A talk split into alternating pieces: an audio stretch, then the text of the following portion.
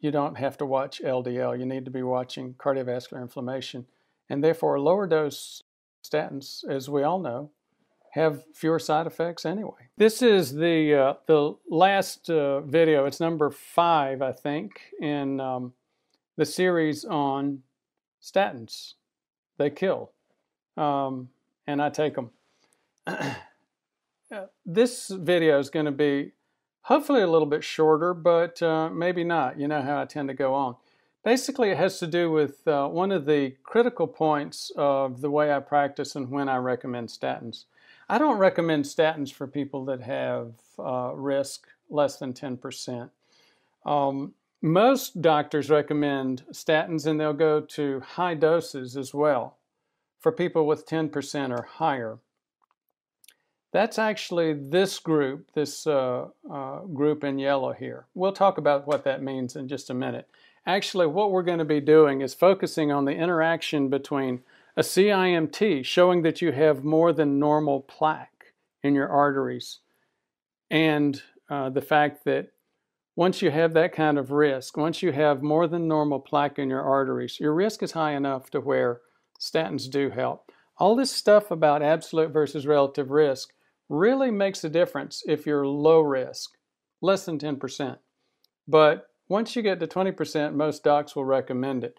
That 20% is based on standard risk factors like Framingham. Um, here's again the beauty of a CIMT. If you have a risk, uh, I mean, if you have a plaque not obstructing the flow of, the, well, if you have a, a plaque and it obstructs the, the flow of the artery, then your risk is 80% over the next 10 years of having an event. That's the, what you get with a normal carotid ultrasound. What's different about CIMT? It tells you if you have uh, more than normal risk, even though it's not blocking the, the flow.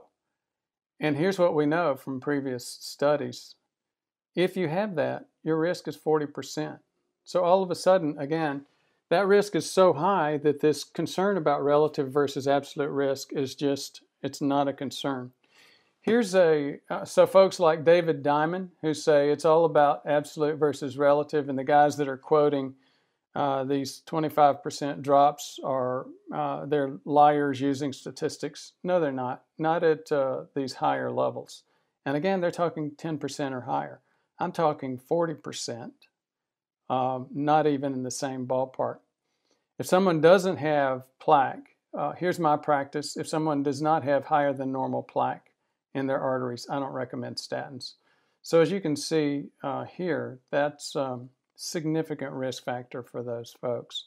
Here's another difference between what I do versus the standard uh, uh cardiologist or other primary care docs that uh, do recommend statins. I rarely go with the higher dose statins because I'm not uh, looking at um, LDL. I don't think LDL is a significant risk. Cardiovascular inflammation, on the other hand, is the risk. Now, why does that uh, why does that impact these decisions about statin use? Well, here's why. Low dose statins, like low dose Crestor, will impact cardiovascular inflammation you don't have to watch LDL. You need to be watching cardiovascular inflammation. And therefore, lower dose uh, statins, as we all know, have fewer side effects anyway. So, again, this got into CIMT and statins. I think we'll be finishing it up with one more video talking about Rory uh, Collins and uh, the numbers that they saw in terms of risks versus benefits of statins. Thank you for listening. For more information, please visit our website at prevmedhealth.com. To learn more, watch our videos on YouTube at Ford Brewer MD MPH. Thank you very much for your interest.